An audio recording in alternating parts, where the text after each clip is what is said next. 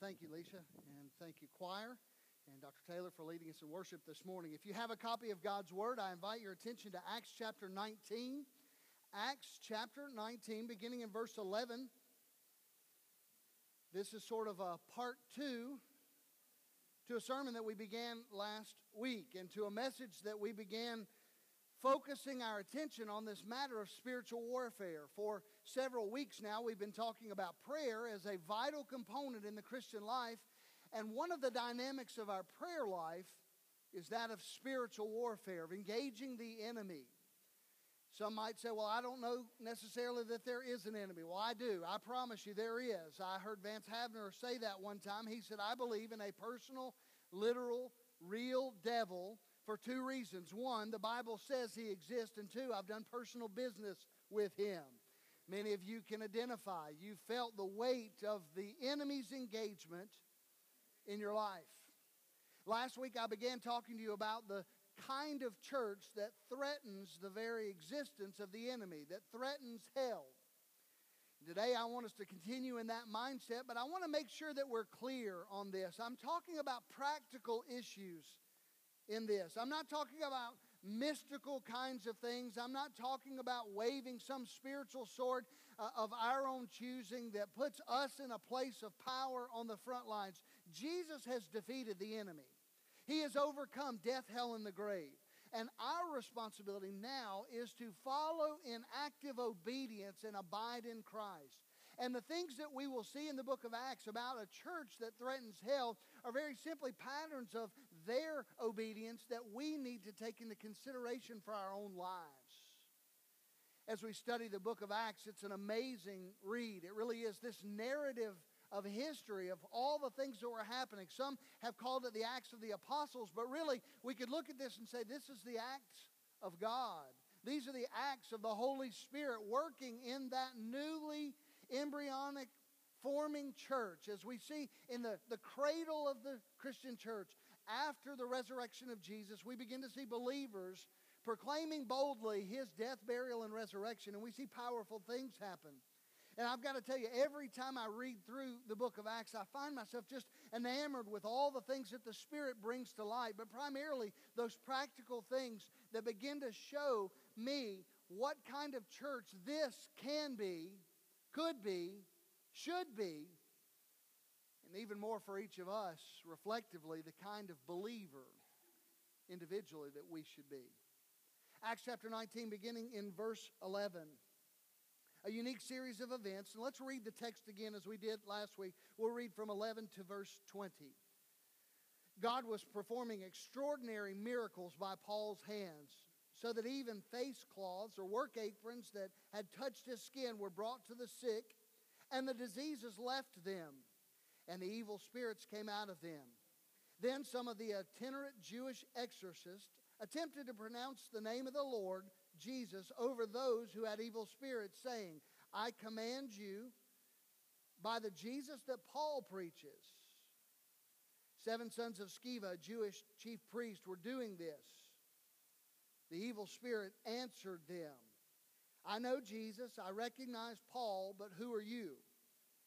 Then the man who had the evil spirit leapt on them, overpowered them all, and prevailed against them, so they ran out of the house naked and wounded. This became known to everyone who lived in Ephesus, both Jews and Greeks. Then fear fell on them all, and the name of the Lord Jesus was magnified or honored. And many who had become believers came confessing and disclosing their practices, while many of those who had practiced magic collected their books and burned them in front of everyone. So they calculated their value and found it to be fifty thousand pieces of silver. In this way, the Lord's message flourished and prevailed. May God add blessing and understanding to the reading of His Word. Let's pray together. Father, this morning I pray that you would illuminate our hearts as we feast upon your word, as we take this passage of Scripture and, and look intently upon it, and, and as we think together about what it means to engage the enemy in spiritual warfare. Oh God, may you do a miraculous work this morning in this preaching event. May you speak beyond me. May I be hidden behind the cross, and may people see Jesus and Him crucified. Lord Jesus, thank you for your word preserved for us, for our uh, edification, for building us up, for correcting us, for instructing us and guiding us. Lord, even now we pray that you would have your way during this time of worship, and we pray it in Jesus' name. Amen. So as we read, God is doing incredible things through the Apostle Paul. Uh, uh, handkerchiefs are passed along that he's been near, that he's touched, taken to the sick, and there many people are healed. Now, I know that in our day, people want to mimic those kinds of things. They want to develop, uh, in some way, a healing ministry. Paul never developed a healing ministry. He simply was privy to the Lord healing people. You need to hear that.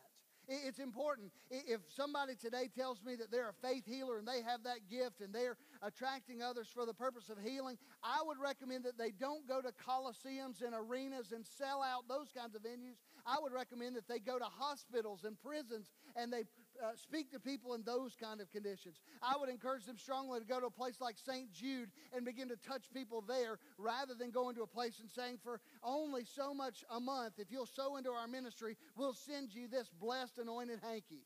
I just don't believe that that hanky-panky needs to be in the church. Agreed?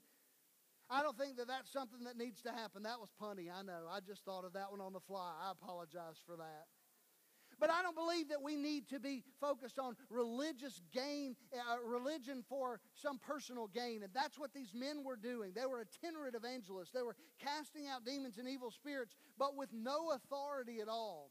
I, I want to say this, though, about those experiences. Sometimes you and I find ourselves seeking deeper experience, and one commentator said it well. In- instead of, in our lives, us focusing on the experiences of the apostles, we need to focus on the teaching of the apostles. The people there in the New Testament church were devoted to truth. They were devoted to the, the, the New Testament uh, is filled with them following after the disciples in their teaching. So listen to this. We must not make the tragic mistake of teaching experience, but rather experience the teachings. I'm not looking for a deeper experience. I'm simply looking for Jesus. I want my life to be so consumed with that relationship with the Lord Jesus Christ that my life would honor Him and please Him. And here these men are carrying out religious activity in the name of Jesus, probably for profit. It says they were itinerant exorcists. We know that the demon answered them. He said, Jesus we know, Jesus I know, Paul we know about. Who are you?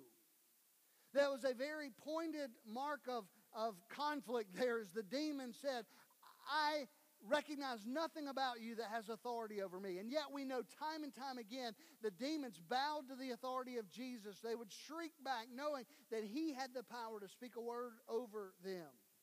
And here's what I want you to see, church. We didn't get to this last week, and this is really not even in your notes for this week. I just put it on as an addendum, but I want you to see the four results of this activity. Let's put those on the screen if we can. Very simply, verse seventeen, it says that the name of Jesus was held in high honor. There was respect for Jesus. You may want to scribble these four things down. A real revival that comes to Hardy Street Baptist Church and to America, or to anywhere for that matter, will experience these results. We'll see these results. There was great respect for Jesus. Now go back to the story with me. All of these seven men were beaten so severely that they fled the house. As they fled the house from one man and one evil spirit jumping on them, everybody around knew about it, and they began to hold the name of Jesus with high regard. They understood that there is the authority, there is the power, there is the one to whom we turn. But secondly, I want you to see this, verse eighteen. It says, many of those who became believers confessed their sins. Look at it with me. Many of those who believed now came and openly confessed their evil deeds. We don't know fully exactly what those evil deeds were. Perhaps they were dabbling in magic. We see that in verse nineteen and, and following. But I want you to see that they confessed their sins. They would forsake them. Perhaps some of these who dabbled in magic were doing so for profit themselves. And many, I would imagine, hung on to their books, hung on to their scrolls. And they did so thinking, well, if this new way doesn't work, I can go back. Folks, we can't have one foot in the world and one foot in the church. We can't have one foot in the world and one foot uh, clearly focused on following Jesus. You can't walk in two different directions. You can't fellowship, light and darkness. You can't live your life in that kind of duplicity, that kind of hypocrisy. It does not work. There's no power there. There's nothing to hang on to there. There's no reality of the following of Jesus. We are to surrender everything to him. And they did that. They confessed. Church family, look at me. I, I'll never forget this. I have friends who were involved in a true revival a few years ago up in a church in North Mississippi. After the morning service, one of the things that the pastor that day had done, the itinerant evangelist that spoke, the revivalist, he put a garbage can at the altar. And he said, some of you have some things in your life that belong there, not here. You're hanging on to some things in your heart that belong there. And a man who was a deacon in that church walked down the aisle on Sunday night with a fifth of Jack Daniels in his hand, and he put it in the garbage can. And let me tell you, revival broke out. Revival broke out in the coming days to the point where people would come literally bringing pornographic materials and throw them in the garbage cans. People were coming by the droves to the altar and praying. In fact, they began one night raising money. God just put it on a man's heart. He gave a piece of jewelry that he had and said, I want this to go toward pushing back the darkness in our community. I don't even know what that's for. Another man stood and redeemed that, and he gave a little more money and gave the man his jewelry back, and it just began going from there. And by the time all was said and done, they took that money and a group of businessmen got together and they bought the local abortion clinic in Southaven, Mississippi, and shut it down.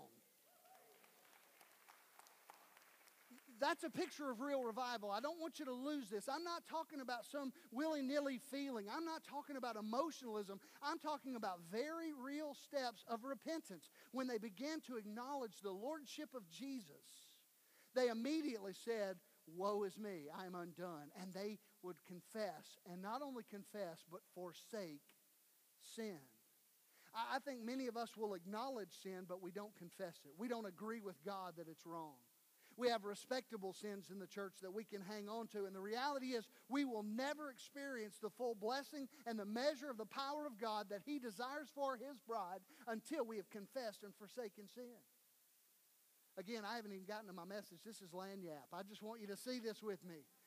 Respect for Jesus, confession of sin, true repentance. Verse nineteen, it says that those who were dabbling in those things gathered their scrolls together and they burned them. I don't know why or who recorded all of the, uh, the value, but it says that they tallied it up and it was fifty thousand pieces of silver, perhaps drachma. That means that it was literally fifty thousand days' wages. Repentance costs. It may cost us some time. It may cost us some popularity. In this uh, current culture, it, it may cost us with persecution in coming days, but they were willing to repent. And fourthly, I want you to see this in verse twenty. Look at that verse. What a powerful, powerful statement in verse twenty. The gospel went out. How? Because the reaction of the Christians to the treatment handed to these seven exorcists resulted in the growth of the church. In this way, it says, the word of the Lord spread widely and grew in power. L- let me say it this way, church family. Whenever there's visible evidence that men and women's lives have been changed for the better because of the gospel, Jesus is always honored and his kingdom is always expanded. A changed life is one of the very best testimonies for Jesus. A life that has been transformed. A number of years ago, a British constable, he was a police officer named Billy Banks, was responding in Bristol to a bank robbery. The bank robbery was already in progress. As he walks to that bank, it was the famed Lloyd's Bank in Bristol, and he was going in, and there was a man who shot him. The robber shot him in the face. He was severely injured, obviously uh, hanging on for life for a time, and he was medically discharged from his duties, unable to perform, so from that point forward, disabled. This man who had shot Billy Banks went to, Billy Banks, excuse me, went to prison, and rightfully so. He was in prison for twenty years, but something unique happened in the middle of that prison sentence. Billy Banks wrote him a Christmas card, forgave him, told him about Jesus. This man later came to full knowledge, and the media took hold of it by storm, and they arranged a meeting. He wanted to apologize. He was broken for his actions. And so he invited Banks and his family to come to the prison. You could well know or see how he would stay away from that. Stephen Corsa was the man's name. And Corsa invites Banks, and they meet together. And in the meeting, they become friends over the course of time. And this is what Banks said to a national newspaper there in Britain. I had no issues with forgiving him. That's the very essence of my Christian faith. Here's a man who's had his livelihood completely taken away. He's had his life, uh, quality of life taken away because of being shot in the face. And he says, I had no issue forgiving him. Why? Because of all that Jesus has forgiven me. Maybe, just maybe, if you and I got to that place where we recognize the authority, the power, and the grace of Jesus Christ, confessing, forsaking sin, repenting of sin, and turning to Him would be no issue.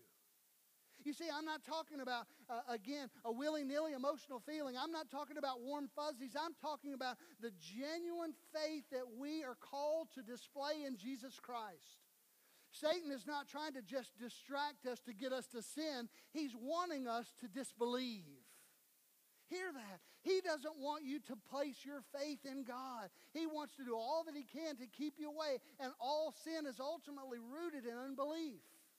You're saying to God, I either know better than you do, or you don't know what you're talking about, or simply I don't care what you're talking about. And in all of those scenarios, we're disbelieving God. We're not trusting Him. All that is not of faith, the Bible says, is sin. I thought about this when I read the story of Billy Banks this week. When, whenever we abandon the values of this world, we become living letters to the transforming, constraining power of the Lord Jesus Christ. So from this one incident, we see all of these things. Interesting, what we've seen here is a revival initiated by a demon. This demon spoke up, beat these men, sent them bleeding and fleeing, and revival breaks out. As the revival breaks out, here's where I want us to go next. Think about the attitude, the atmosphere of the New Testament church. I just began reading through the rest of the book of Acts last week and this week as I thought about this, and it took me to a couple places. I'm going to finish out. I promise you, we'll get to those things that mark this church, but listen to this. Acts thirteen forty-two. As they went out, the people begged that these things might be told them the next Sabbath. Let me say that again. As they went out, the people begged that these things be told them the next Sabbath. I can't imagine, but that this is the dream of every preacher, that people in the middle of the week would say, oh, preacher, would you just go ahead and tell us that? They would beg for more good news. They would beg to be preached to more. That doesn't happen in most places in society, but here in the book of Acts, it happened. And I just began to think about the, the reaction of the people to the gospel.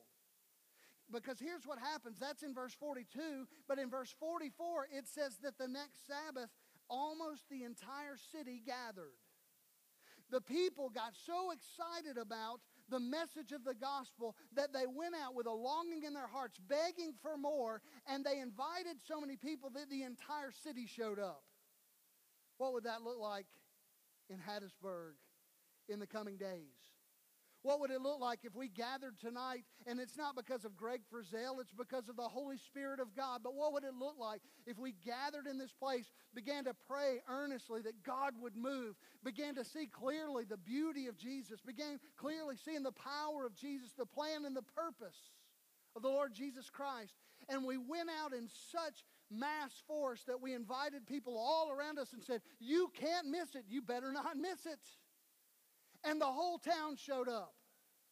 What would it look like? That's revival. And I believe that it happens when the people of God respond to God. It happened in Acts thirteen. It happened in Acts nineteen. We see it time and time again. It happened in the Old Testament. Think about the people of Nineveh who responded. Here's preaching of the Word of God, and in mass they repented. We, we see over and over again in Scripture, the response to the gospel is what matters. And when you and I begin to live out our faith the way that God has designed it, it makes an impact on the world around us. Think about this. It just blesses my heart and refreshes my spirit to think about a city responding in repentance. I read one other story this week that really made me think of that idea of revival.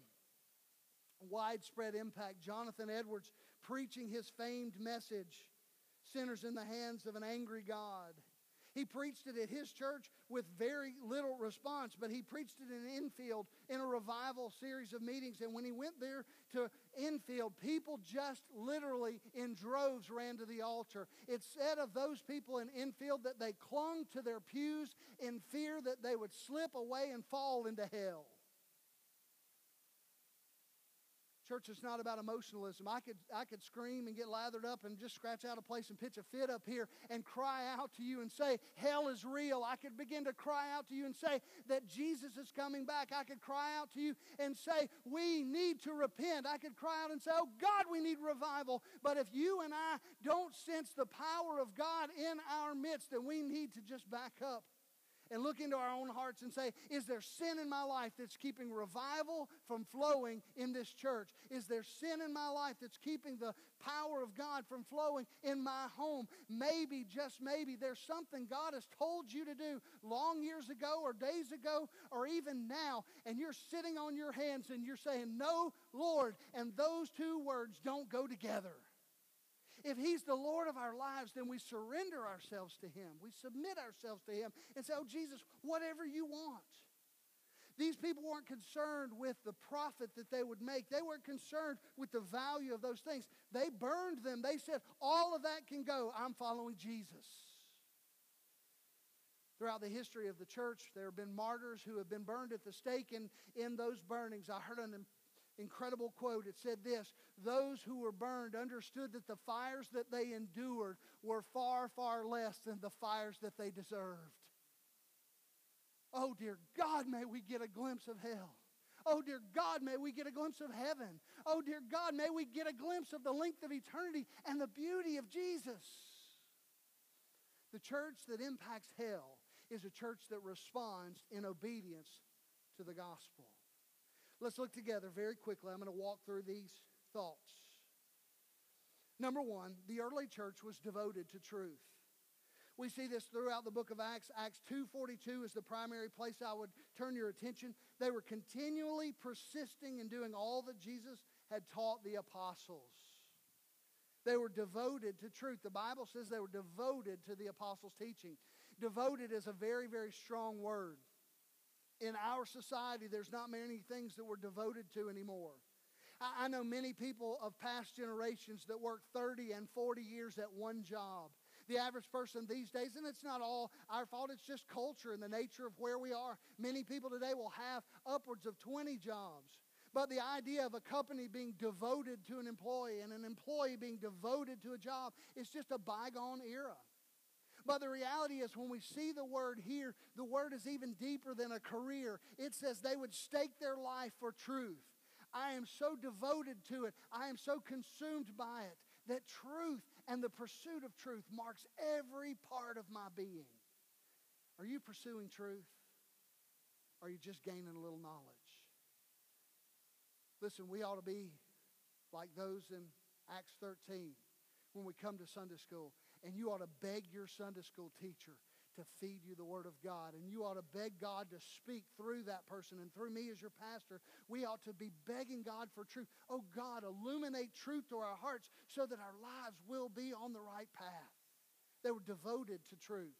Secondly, I want you to see this. They were dependent upon prayer. They were prayerfully dependent. Prayer was not added on or tacked on. We understand that the place where they were praying was shaken in the early parts of the book of Acts. We see over and over again them crying out to the Lord and seeking His favor, His face, His direction. But they were dependent on prayer. I don't think that we're very dependent at most turns of our lives on prayer. I'll just confess that I find myself so far beyond that statement. Not prayerfully dependent, but actually independent of prayer. We go about much of our lives, much of our decisions, and the sad reality is we're missing out. We're living beneath the privilege that we have. Paul spoke of his love and his passion for uh, unbelievers, but it can, and we'll get to that in a moment, but it comes from this idea of prayer. Listen to these words. Prayer enables us with power, energizes us with boldness, and endows us with purpose. When we find ourselves connected to the Lord, when we find ourselves prayerfully dependent, it changes everything. I have a friend who is a chaplain for the P B R, the Pol- Professional Bull Riders Association. And, and one of the things that he does, interestingly, I've watched him share the gospel in a riding ring as he breaks a horse. Now, I don't know about you. If you think about the picture of a group of horses out on the, the mountainside of Montana, you think, boy, those things are free. I mean, there's just a picture of freedom there. They're running pack out into the, the sunset. And my friend Todd said something that really disturbed me, but it, it captured my attention. He said, those horses aren't free, they're just wild. You see, a lot of us think that we're free when we're outside of God's control of our lives. We're not free, we're just wild. He said, think about this. When a horse comes under the hand, submitted to a master, all of a sudden it has provision and it has purpose. And you and I oftentimes live our lives outside the scope of God, and God still provides for us. Those horses don't have shelter. Those horses don't have a, an adequate, sustainable, continual source of food. They have to find it. But when they're submitted to a master, they find themselves under his sheltering protection. They find themselves under his hand of provision. And ultimately, that horse has purpose. If it's running wild on the mountainside, it doesn't have real purpose. It's just there. But under the skillful hands of that master, with the reins in his hands, he can guide that horse to do work. He can guide that horse to, whether it's cutting and, and doing the uh, cutting horse kinds of things to work with, with, with cows, or whether it's to ride fence, or whatever the purpose is, it now has provision, protection, and purpose. Folks, I, I simply share that story with you for you to maybe see in your own life. Are you prayerfully dependent? Are you trying to seek freedom from God or freedom in God? Because really, when you're outside, you're not free. You're just wild. No protection, no provision, no purpose. Does that make sense for somebody in this place today? I pray that you'll walk away with that. Number three, the early church was a demonstration of evangelism. I mean, you talk about a clinic. They just went out and shared everywhere they went.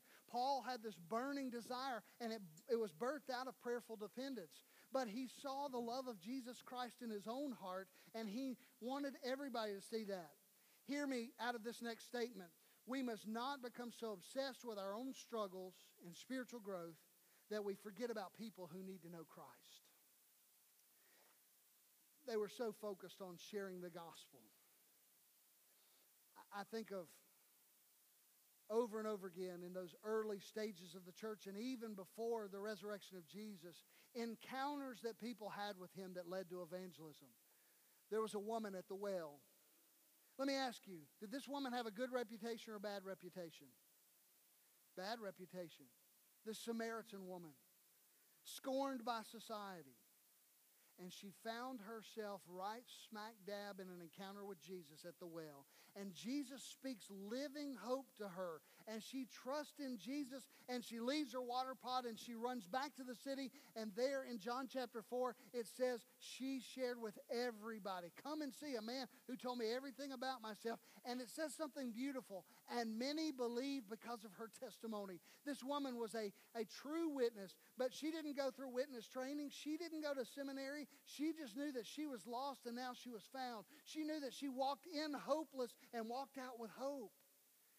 Church, if you've got hope today, spread it, share it. Exchange all of the, the, the shame and guilt of your past. If you've given those things up and found hope and freedom in Christ, then tell it. They were an example of that. And I believe with all of my heart that if we're going to threaten hell in Hattiesburg, we've got to become a demonstration of evangelism. I've been told over and over again, even in my years as a pastor, well, you know, door-to-door visitation doesn't work anymore. You know why it doesn't work for most churches? Because most churches don't do it. It's amazing. The more doors you knock on, the more times you'll have opportunity to share Jesus. And in the coming days, we're going to work back toward that, looking at our strategy as a staff leading this church to reach out in higher ways. I've given you the easy way out. I gave you what I value most dot com. If you've not put your story there, well, I'm going to take you out with me, and I'm going to make you knock on doors everywhere. Now some of you are going, now what's that website again? Let me find that. Let me write that down. It's a simple way. They were a demonstration of evangelism. Let's keep going. The early church was directed by the Holy Spirit. I, I love this picture. You see it in several places. One of my favorites is in Acts chapter eight. Philip is in the middle of revival, and Philip leaves because the Spirit said go. And he went down and he met the Ethiopian eunuch, and all of a sudden here's a willing witness and a man who is searching, and they come together and Jesus changes that man's life, and he's gloriously saved and baptized. Why? Because they were directed by the Holy Spirit. Look at the next statement. I want you to read this statement with me. You ready? Here we go. It is impossible to read the book of Acts without seeing the evident power of the Holy Spirit working through the first century churches, not just in the miraculous sign gifts, but in the daily witness of the churches. Why did you have us read that, Pastor? Because I don't think it's impossible to look at Hardy Street Church at times and not see the Spirit. You realize there are a lot of things churches put in their bulletins that they do that have nothing to do with the power of God. We can go eat catfish at the watermill without the Spirit of God directing us. We can have Joy Club or Game Day or Secret Church without the Spirit of God directing us.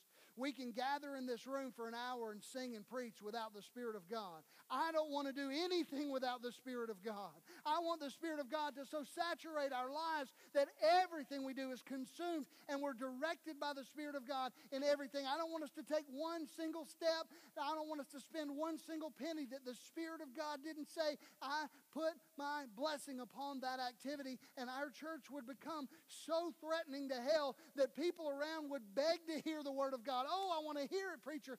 Teach me the Word of God. Tell me how to be saved. And you would begin to share with your neighbors, and we would impact hell. We would push back darkness, and we, to the glory of God, would experience power in this place. Number five, the early church, and this really should be number one, but I saved it for last so you would hang on to it. All of these other things happened because the early church was dead to sin and self. Dead to sin and self.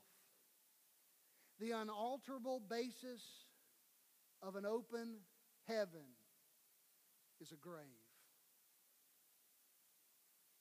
At a crisis in which you come to the end of your own self-life, it's the crisis of real, experiential identification with Christ and His death. The Apostle Paul said, I am crucified with Christ. I said it last week. Why did they have so much trouble with Paul? Because you can't threaten to kill a dead man. He'd given up his rights to self and said, Jesus, I belong to you. Some of you need to sign the title deed over this morning and say, Jesus, you need to be in charge of my life. I've been running the show for too long, and I've run it into the ground. Jesus, I need you. When we come to the end of ourselves, you see, the church did that. We see it in abundant places. I don't have to run references for you. We see it in Acts chapter four as they held things in common. My stuff is just stuff, and I want to bless people with stuff, if stuff will be a blessing.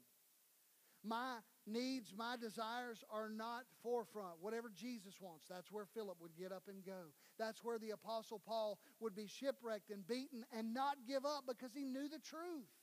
And he was dead to self.